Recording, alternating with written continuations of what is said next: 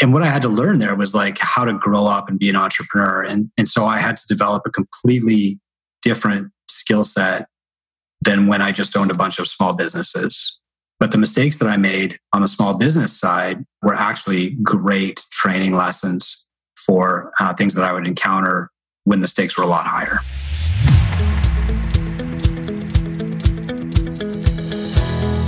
Welcome back to the Impact Entrepreneur Show. My name is Mike Flynn, and I am honored to be your host. Our mission here on the Impact Entrepreneur Show is not just to inspire you, but also to help you tap into and begin to believe in your God given potential and purpose. That's right, baby. We want you to not only be inspired, but experience breakthrough. And we do that on this podcast by interviewing incredible people who are using their experiences, their skill set, their platforms to have a game changing impact in the lives of others. And here's the thing none of these folks are simply sitting back, living a life of leisure. They have things to do, places to go, and lives to impact. Speaking of that, Chris Cooper is a serial entrepreneur who has seen a lot of success. So now he's passing on what he's learned through a mentorship company for entrepreneurs called Two Brain Business. Chris is focused on the nuts and bolts of entrepreneurship, like what are the phases people go through when developing scalable businesses, and how do people move between them. To answer these questions, Chris brings together his personal business experience, an incredible consistency. In fact, he's written a blog post every day for the last 10 years and a keen understanding of the benefits of entrepreneurship. One of the macro benefits that Chris sees is that entrepreneurship makes economies less fragile. A lot of cities and towns rely on major industrial employers, and when they close down or leave, that has a major impact on the economy of that region and almost every family in it. Chris says what these places need to bounce back is an anti fragile approach, which is not one big industrial employer, but rather 300 small businesses. Another benefit is that when people don't have to worry about money, they can worry about the important, impactful things like spending time with their kids and living in alignment with their values. You may think that being an entrepreneur isn't for everybody. But Chris didn't grow up in an entrepreneurial family or have access to a lot of extra resources. In fact, he attributes his jump into entrepreneurship to two former personal training clients who saw that personal training wasn't exactly paying the bills, and that pushed him st- to start his first company. If it sounds like you're in the same shoes that Chris had back then, working for someone else but struggling to pay your bills, he has a lot of helpful tips. Number one, it's super important to have both wins to motivate you and losses to keep you humble. Number two, to get into the habit of paying yourself at the start of your business. And number three, focus on the information that applies to you and filter out the rest. Through his mentoring practice, Chris also identified four phases of entrepreneurship, which he wrote about in his latest book, Founder, Farmer, Tinker, Thief The Four Phases of the entrepreneur's journey. This is a great conversation. Chris and I actually have a lot in common and a mutual friend named Greg Amundson, and I will be appearing on Chris's show in the very near future. So bust out your pens and paper, take some notes, and brace for impact. Chris Cooper, welcome to the Impact Entrepreneur Show. I am uh, pumped to uh, to meet another fellow scribe author scribe family member and and host you on the show and talk about your your book and your experience in entrepreneurship, both the the euphoric moments, which are few and far between, and the the in the trenches. And and we were actually talking before we hit record. You're from Canada, Ontario area, and you're a bandwagon fan of the Raptors, as you mentioned. I'm That's a all. I'm a bandwagon fan of the Golden State Warriors. My daughter, on the other hand, is a die hard. She's 12 years old. I, I think I said she was 11. She's actually 12. She is a die hard Warriors fan, has been since she was like six years old. Wow. I mean, just bleeds the gold and blue. and really, you know, really wanted, obviously, like all the Warriors fans did, um, wanted another championship. And, you know, we, we, um, we gave it our all. We had a broken and a battered, injury riddled team, and still we performed exceptionally well against a really great team. And I think that there's something to be said about that, a correlation to be drawn between the idea of entrepreneurship and having a value proposition and being a competitor, but it just not being your day and dealing with disappointment. And I maybe we can kick it off there and then we'll go back into kind of your origin story. But you work with entrepreneurs around the world, thousands of entrepreneurs, and really great ones, like that mm-hmm. have really great ways to add value to their customers and their, their the people that they're serving, and yet there's always a loser on the other side of any sort of transaction, right? Somebody lost out on the opportunity to deliver their good or service to their client that they were competing with. How do you coach your your your your clients to deal with disappointment? That happens quite a bit. And honestly, Mike, that's why we're a mentorship practice. But you know, the map that we show them or the graphic is when you're in the founder phase, you're often taking one step forward and one step back. And it, it feels like you're not getting any traction. Uh, but as you progress, if you systemize your operations and you standardize your level of care and stuff, then after a while, it becomes two steps forward and one step back, and then three steps forward and one step back, and four. And, and eventually, over time, you, you start to get on these big winning streaks, you know, like Golden State. And you start to feel like, man, we, we're unbeatable. We can never lose, right? Uh, and then, you know, thank goodness, once in a while, Kawhi Leonard shows up and you have to take a step back again. And, you know, it's just as important, you know, when you're successful to realize that you're not going to win every game as it is when you're a founder to understand that you're not going to lose every game either. And throughout the process, it's super important to have both wins to in, encourage and motivate you and losses to keep you humble. Yeah, I think that's incredibly important. I think that it's it's an opportunity always to to reevaluate. What I, as I was telling you, just before you came on, I had for, the former lead solo pilot for the Blue Angels. And one of the things that he was sharing with me is like, obviously, like they're flying in precision formation, sometimes 18 inches apart from each other.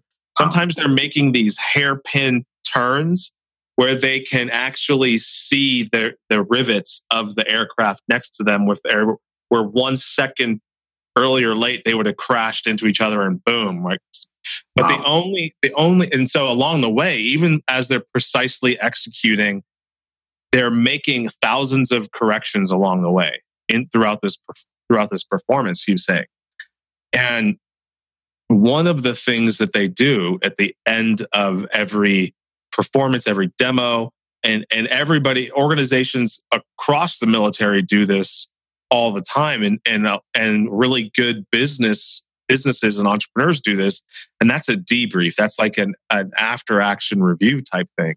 And a disappointment a a, a sale lost a a client who fired you whatever it might be presents an opportunity to go back and reevaluate where the process went awry.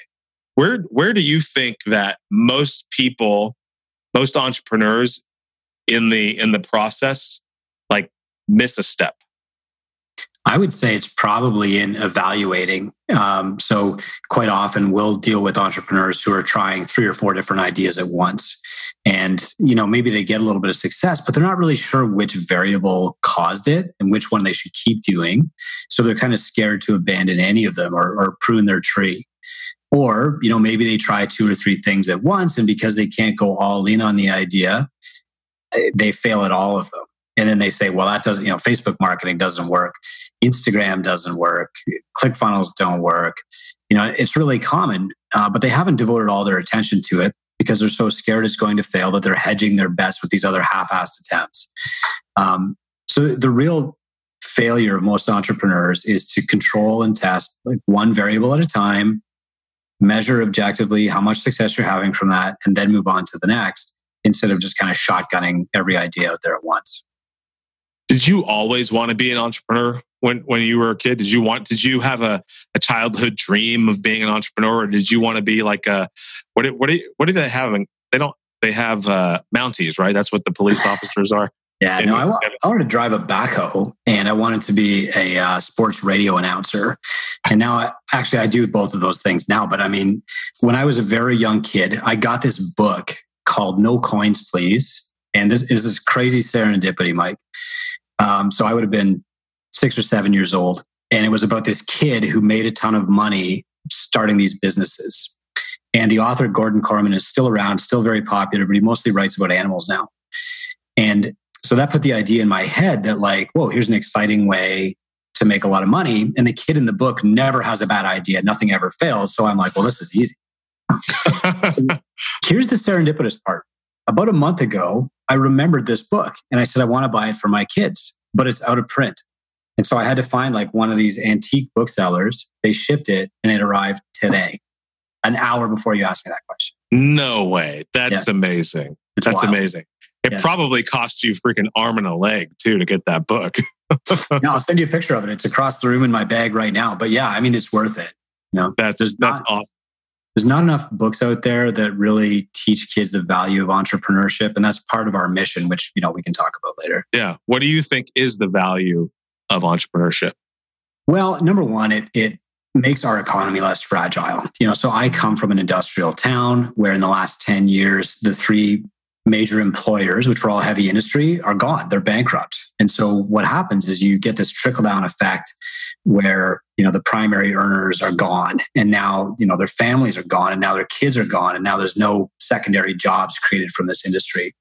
So what the city needs to bounce back is um, an anti-fragile approach, which is not, you know, one big industrial employer, but 300 small businesses and so that's why our home base is here in Sault Ste. Marie, because that's what we want to do. But what it really comes back to is teaching kids that the careers that their teachers had, where you graduate university, you join the union, you do that for 30 years, and then you have this pension, that's not going to be there for them. And so the safest path is actually entrepreneurship. Because if your first idea doesn't work out, you're still an entrepreneur and you're going to have more ideas. Uh, and so, you know, part of our mission is to spread that message to especially high school students. But we also run a bunch of summer camps here for kids where they build their own companies and they pitch like on Shark Tank and stuff like that. You've seen in the last 10 years all of these business, these industrial organizations, these big conglomerates collapse and move out and families move out.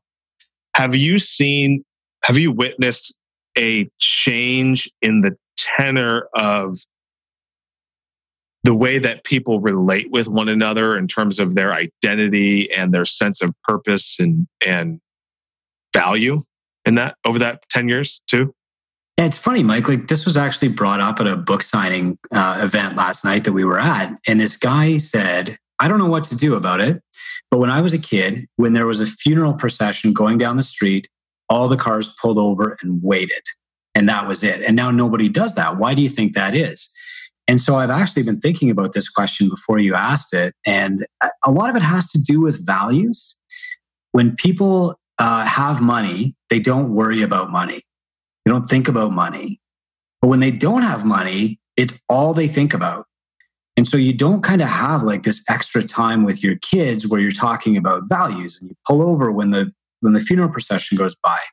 All of your conversations are about money, how expensive this thing is, you know and then it really becomes like a completely different family dynamic.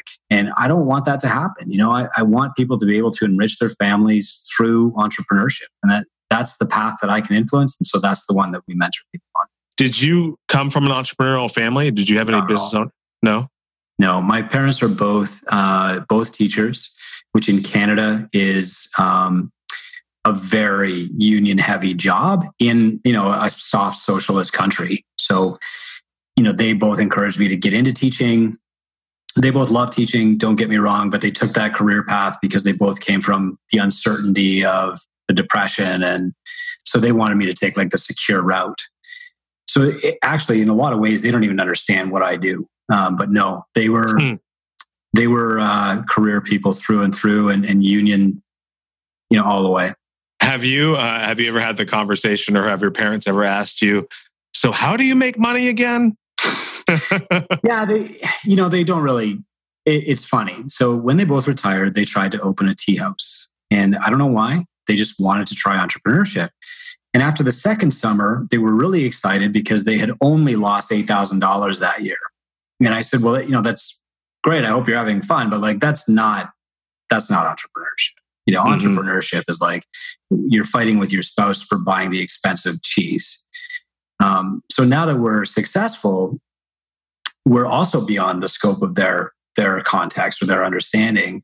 And so if I show up and I've got like a gift for them that's a thousand dollars, like they almost refuse to take it, right? Because that's it's too extravagant. Like Chris can't afford that. Chris needs to save for his retirement. Yeah. Um, you know, and, and reading my book, they're like, why do you say you're retired in this book? You know, you still go to work and it, it's a completely different world now. It's a different mindset entirely. Totally. Yeah. Um, who was the first person to express belief in your potential besides yourself, obviously?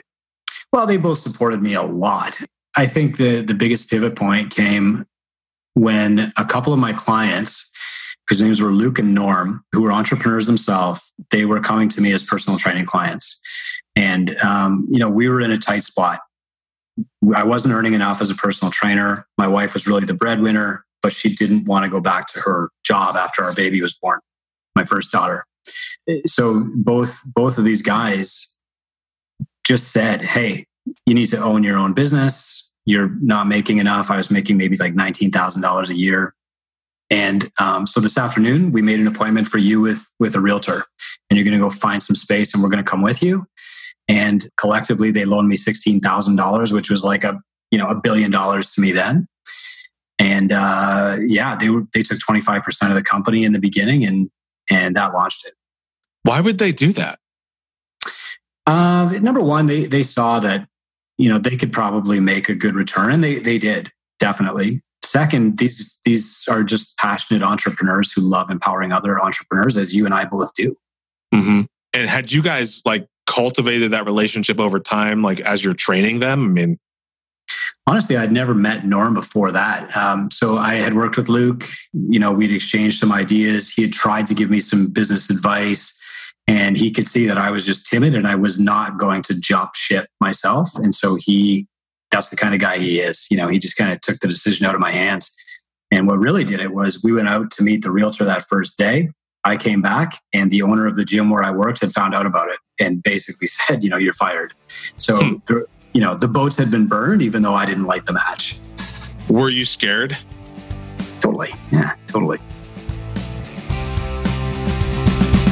In just a moment, hit pause and head over to Amazon and pick yourself up a copy of Master the Key, a story to free your potential, find meaning, and live life on purpose, which is a number one Amazon bestseller. And I promise you will make you think differently and might even have a transformational impact in your life.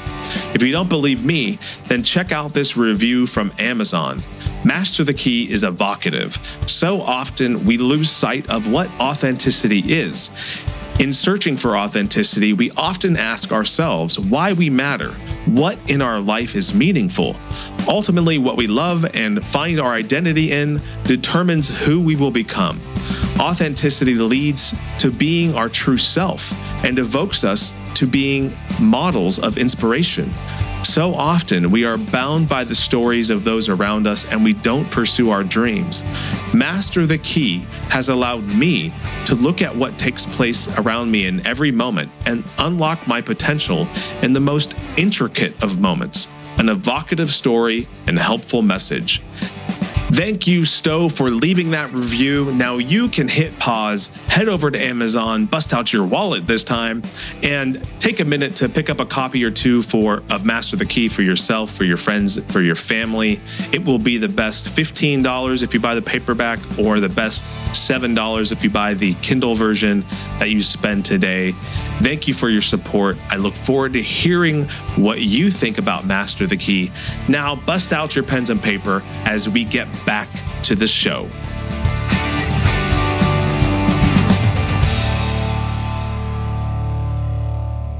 Going back to this conversation I just had with this fighter pilot, he was saying, that all, a lot of times he was scared. The, the first time he went up in the as a Blue Angel, he was in a situ, a dangerous situation where he was scared, but he was not afraid. He was scared because it was a dangerous situation, hmm. but he wasn't afraid because he wasn't stuck. So, and he knew how to manage his way out of it. So, how did you, when you're paralyzed, you're fearful, all of that stuff? There's a lot on the line.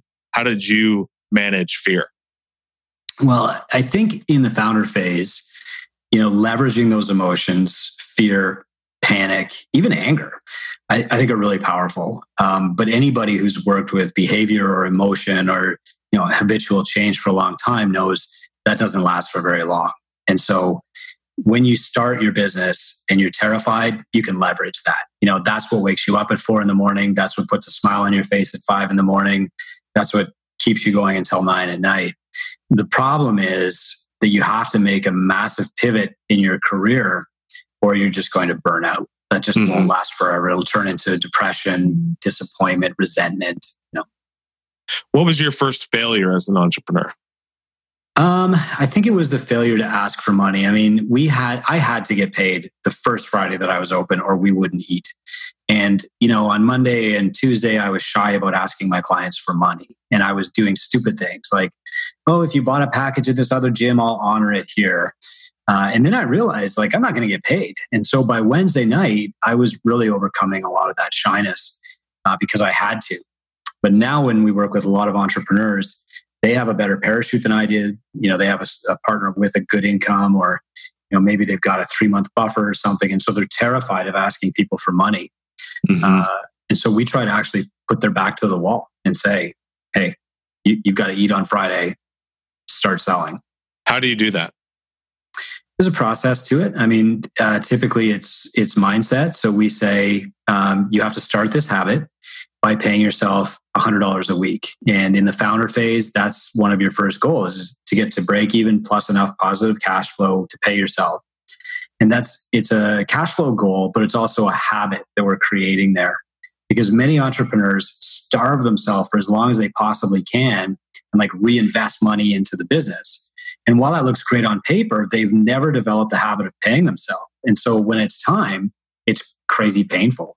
And meanwhile, they've starved themselves too long. Their, their family's going hungry. There's all kinds of resentment. You really shouldn't do that. And, and so we try and teach them not to. So, w- as it relates to the, your book, you, you've got these four different phases that every entrepreneur goes through and goes through mm-hmm. probably multiple times. You've got the founder, you've got the farmer, you've got the tinker, and you've got the thief. So, why don't you break down for us a little bit about actually, before you do that, actually, I want to know why this is the best time to be an entrepreneur and how applying those four, understanding those four phases will set you up to succeed in this great time of entrepreneurial innovation. Okay. Why it's the best time ever to be an entrepreneur is because the social safety net has never been higher. You know, I mean, if you and I in North America if our business fails, we will not starve to death. You know, we will not be begging for change on the streets. Our family will not disown us. We won't be thrown out of our church. Okay? That 100 years ago, that stuff was happening. 50 years ago, you know, it was a tremendous risk to open a business. The other, coming from the other end, there's so much good information, good ideas, and good opportunities out there that it's really easy to start a business. Your eight year old can start a business now and actually make money online. It's amazing. The problem is that there are so many great ideas now that most entrepreneurs struggle with overwhelm or frustration, or they're very, very busy, but they're not actually getting anywhere. And so I've watched as my, you know, my role as mentor has changed over the last five years from teacher to filter. And now, after having worked with over 2000, we can say, here's the, the stage that you're in here's the information that applies to you and let's just focus on that and mm. that's why i wrote the book you know i think that the idea or the reality of overwhelm is a, a massive one i mean i was just thinking about this the other day like it's just so noisy it's just so noisy there's so much noise you were talking about facebook and instagram and all of this like i'm like social media and it, it's like a necessary social media is a necessary evil mm-hmm. today. And it, and it's mm-hmm. just like such a drag and it, it's so mm-hmm. overwhelming on all of the different options and, and like, and then I, and like the, the idea of a funnel and all of, I mean, there's just so much noise out there. Like, like how do you get someone? I, I guess it's probably, if I were to guess, it's, it's somewhere between the founder and the farmer phase where they're cultivating kind of an understanding of what the soil is and what the environment is and getting rid of some things and keeping other things and so how, how do you coach someone through that well what we do is we give them filters to make decisions and then we give them focus based on the results so the filters are usually what do your clients want and so we help them identify who their best clients are and then they have conversations with these clients. And I don't know if you've read Mike Michalowicz's Pumpkin Plan. That's an excellent book, and it'll give you a great strategy for doing this. And then from there, we say, okay, well, here's what our clients are actually buying from us, which is probably different from what we think we're selling. And we should just focus on those things. And then we can also uh, help entrepreneurs set a very specific goal so they have like a point B that they're aiming for. And we call that perfect day. And then we say, okay, here are all the steps to get to your perfect day financial, time based, you know, um, mental acuity and focus. And then we can we can measure their progress based on like KPIs to get there. That process really requires mentorship, and uh, it's the same as what my mentors do for me. Most of the time, they're not giving me ideas. 90% of the time, they're saying, stop doing this, stop doing that, focus on this one thing for the next three months. Mm-hmm one of the things you just said is is helping your clients understand the difference between what your what the clients what their clients which are your clients are buying versus what mm-hmm. they're selling so what what did when did you realize that in your own business and what was it well i mean i read michalowicz's book about three years ago and i said this is going to be a fun exercise and at the time, I had maybe three businesses. So I had a gym that was a CrossFit gym. I had a cognitive training company called Ignite Gym, and I had a rehab company called Spark, Catalyst, Ignite, and Spark. So at Catalyst, I thought, okay, I know why my people come to the gym because CrossFit is hard, but it, it's fun and it gives them amazing results. And uh, it feels like a game every day. And they come to my gym because I am the most knowledgeable trainer in town. And so I identified my seed clients, took them for lunch, asked them the questions, and I was dead wrong. They told me that they came to my gym because they don't have to think. They can turn their brain off, and a coach tells them exactly what to do. Um, then they said they, they picked my gym because that was the only time all day that somebody said, You're doing a good job. Hmm. amazing. And finally, kind of the more predictable answer was, I feel like people like me there.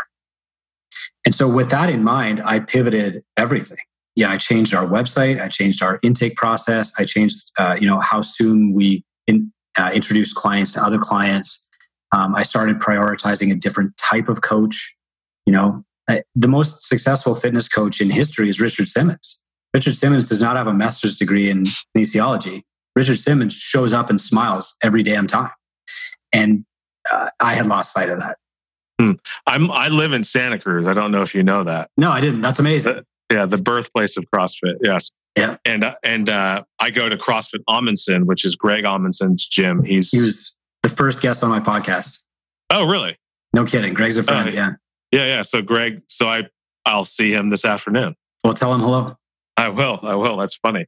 I want to actually learn a little bit about this ignite, this cognitive gym thing. Sure.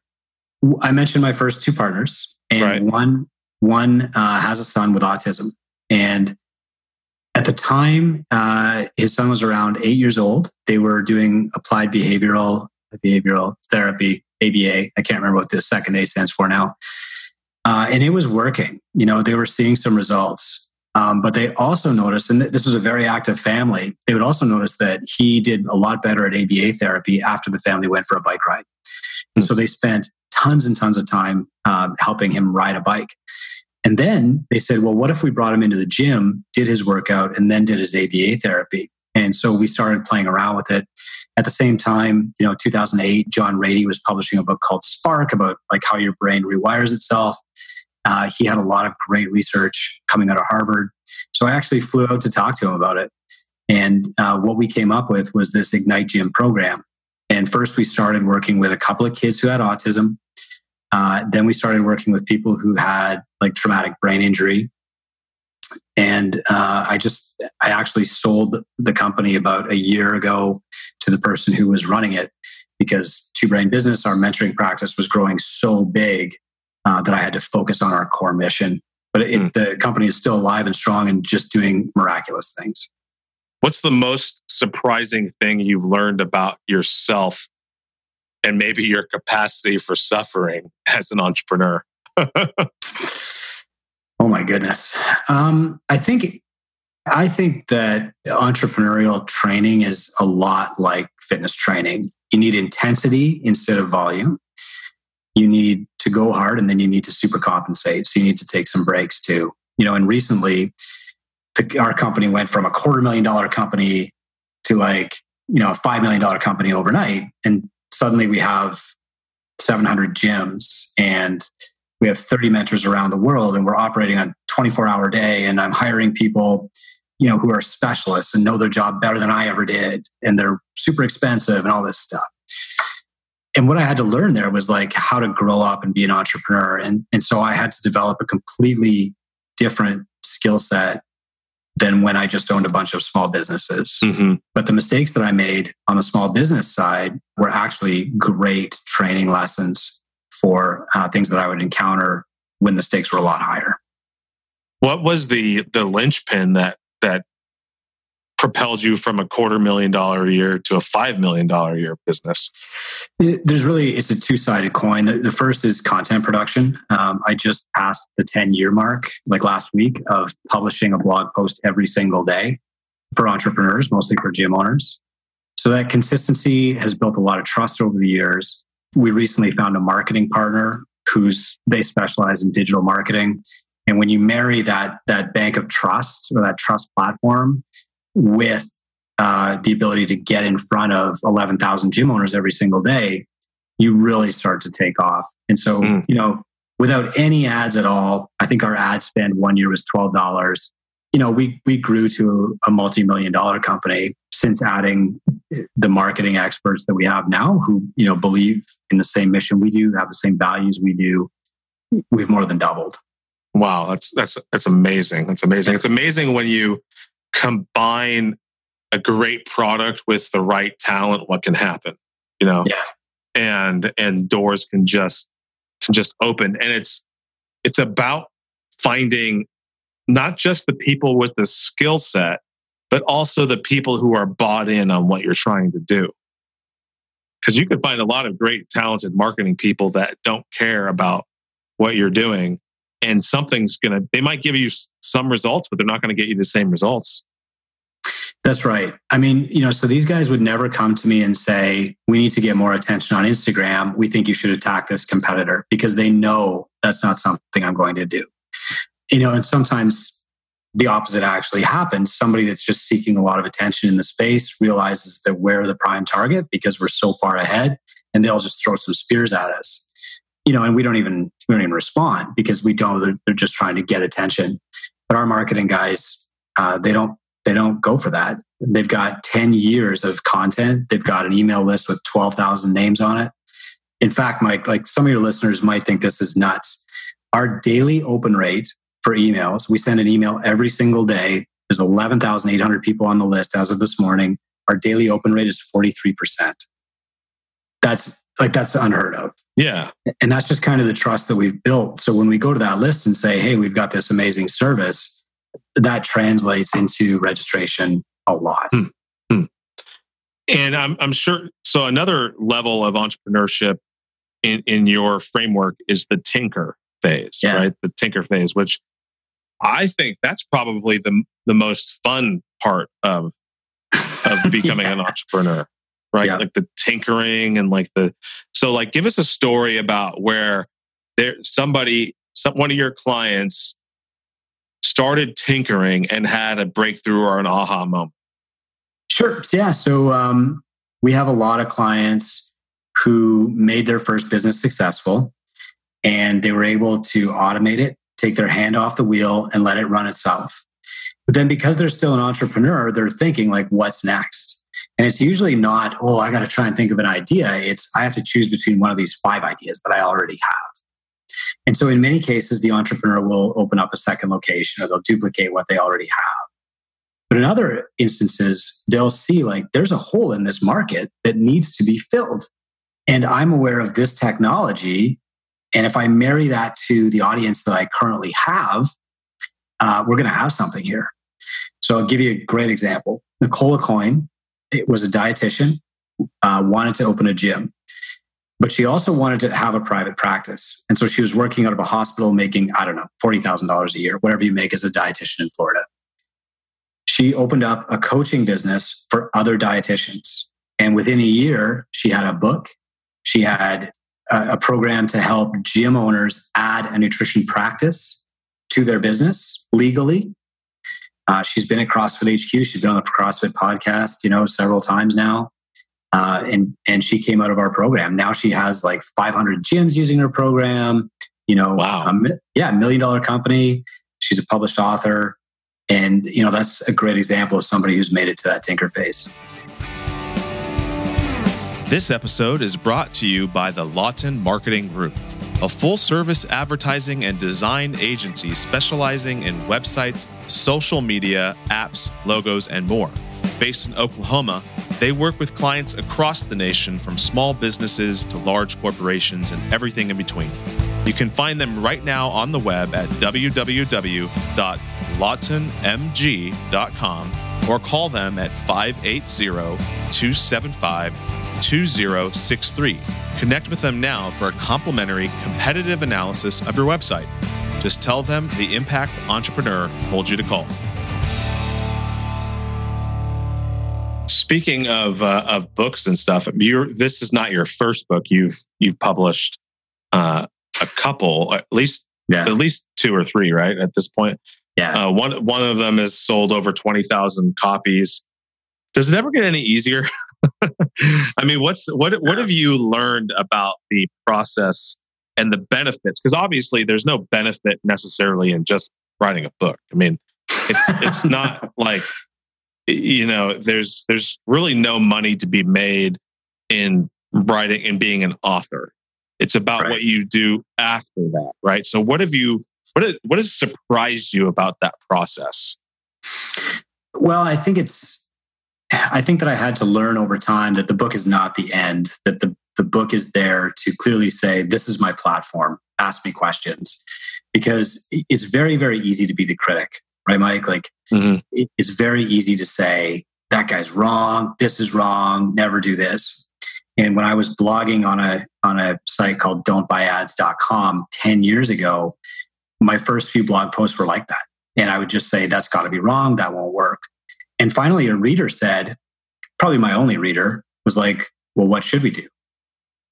And what happened was that I started writing about what should you do. And I kept that in mind, you know, the whole time. And so every book that's come since that very first one, which was the one that sold 20,000 copies, has been prescriptive instead of reactive, hmm.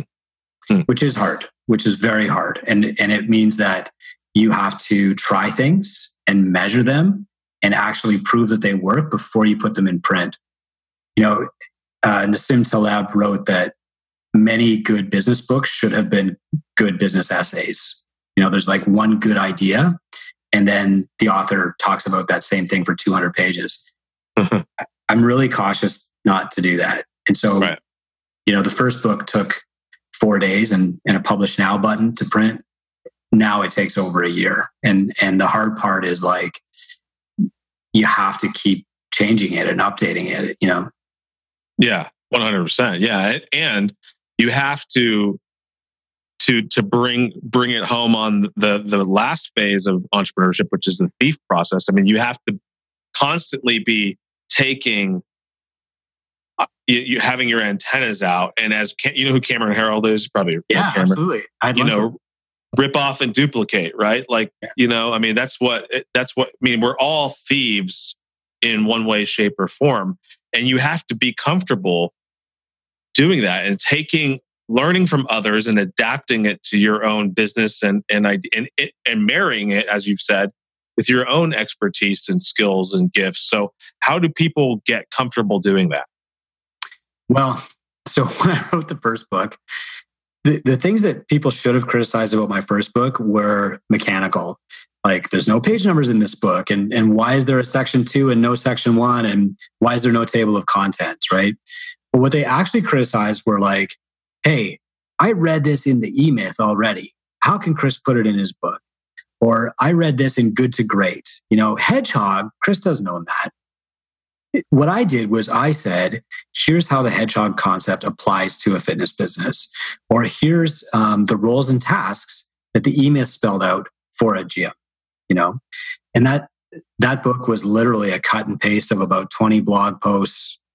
I shipped it, and it's the best selling fitness business book of all time. so it's not really like the thievery as much as the translation, and mm-hmm. and how can you make this lesson applicable to your niche? Hmm. I love that actually. I love that. Taking taking a concept that might be out there that was super groundbreaking and and you know, what's his name? Um, Jim Collins is not going to like he's not going to write anything about how the hedgehog applies to gym businesses. No. Or financial services companies or realtor. I mean, he's just going to he's got that concept and it's going to be up to somebody else to say, "Okay, here's how it's applicable to your business." That's brilliant. That's actually really brilliant when you look at the idea of entrepreneurship and and being an entrepreneur and it's hard. It's it, there, there's a, there's a ton of challenges. Ego putting it down uh, picking it up when it needs to, to be there like dealing with all of the, the the the talkers about the hustle and the grind and like it's not about that part being an entrepreneur at the end of the day is really about becoming who you were created to be. And I know that's something that you talk about is the importance of of making sure that you are building yourself throughout this entire process.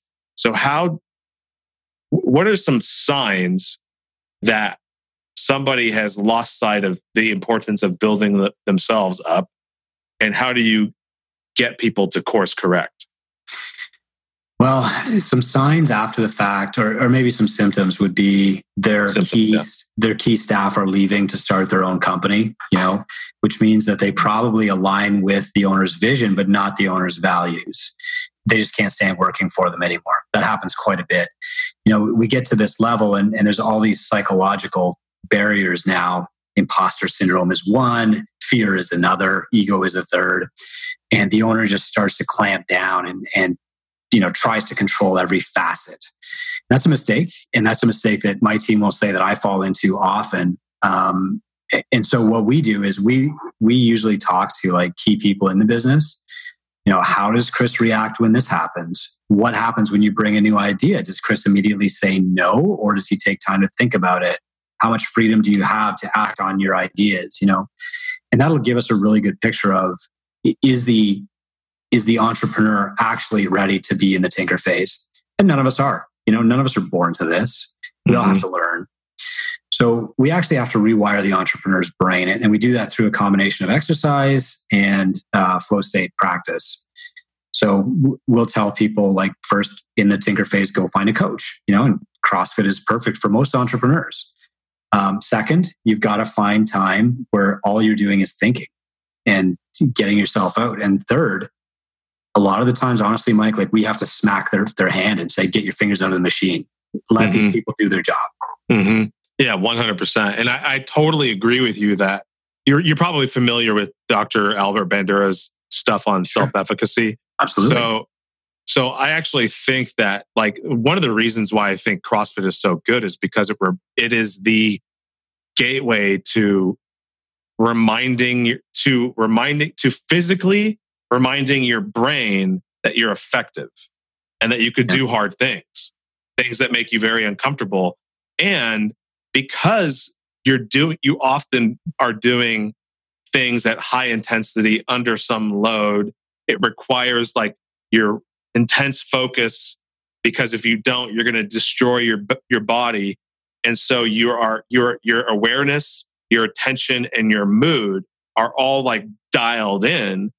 And so it's no wonder that after that workout, not only do you get the endorphins, but you also get this creative like outlet because there's all kinds of new neural pathways that are firing. I've experienced that. I'm not, I don't, I don't own a gym, but, but I credit CrossFit with a lot of my own personal growth and believing in what that I'm worthy, that I can that I can do hard things, that I can do great things with the hard things that I've experienced.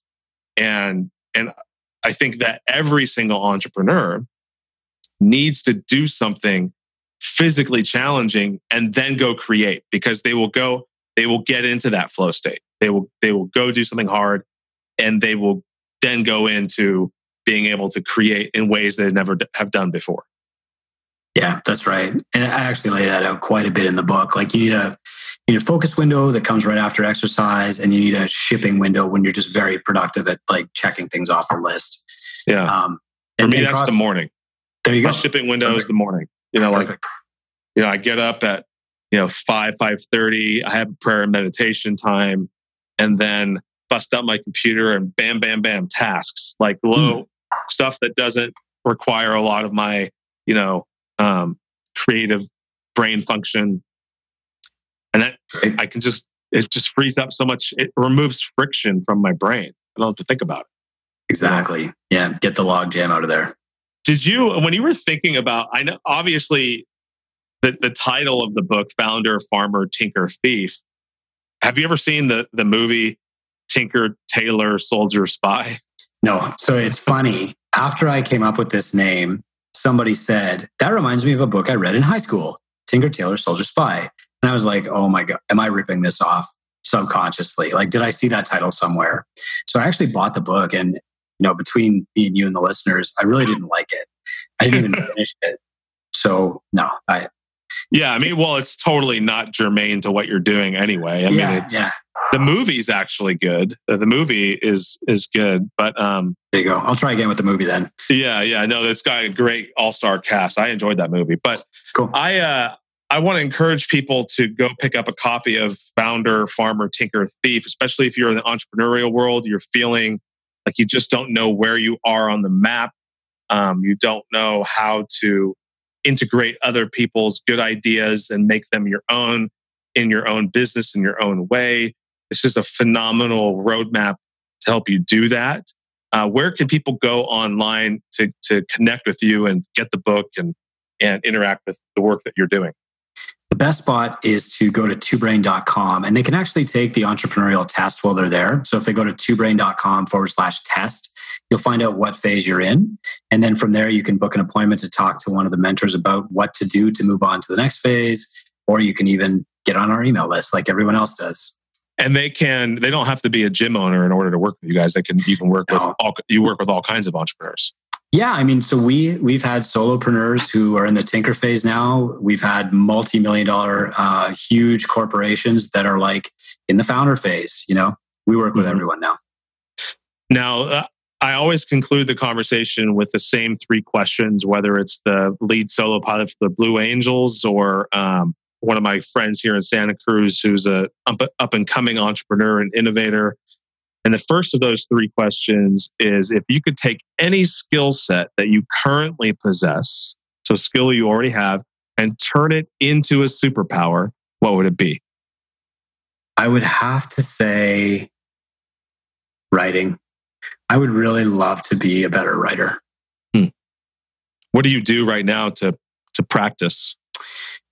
Besides so, writing every day? Yeah, so writing every day, but also um, actually when CrossFit laid off their entire media team, the editor in chief was a close friend, and he and I, you know, uh, incorporated a new business right away.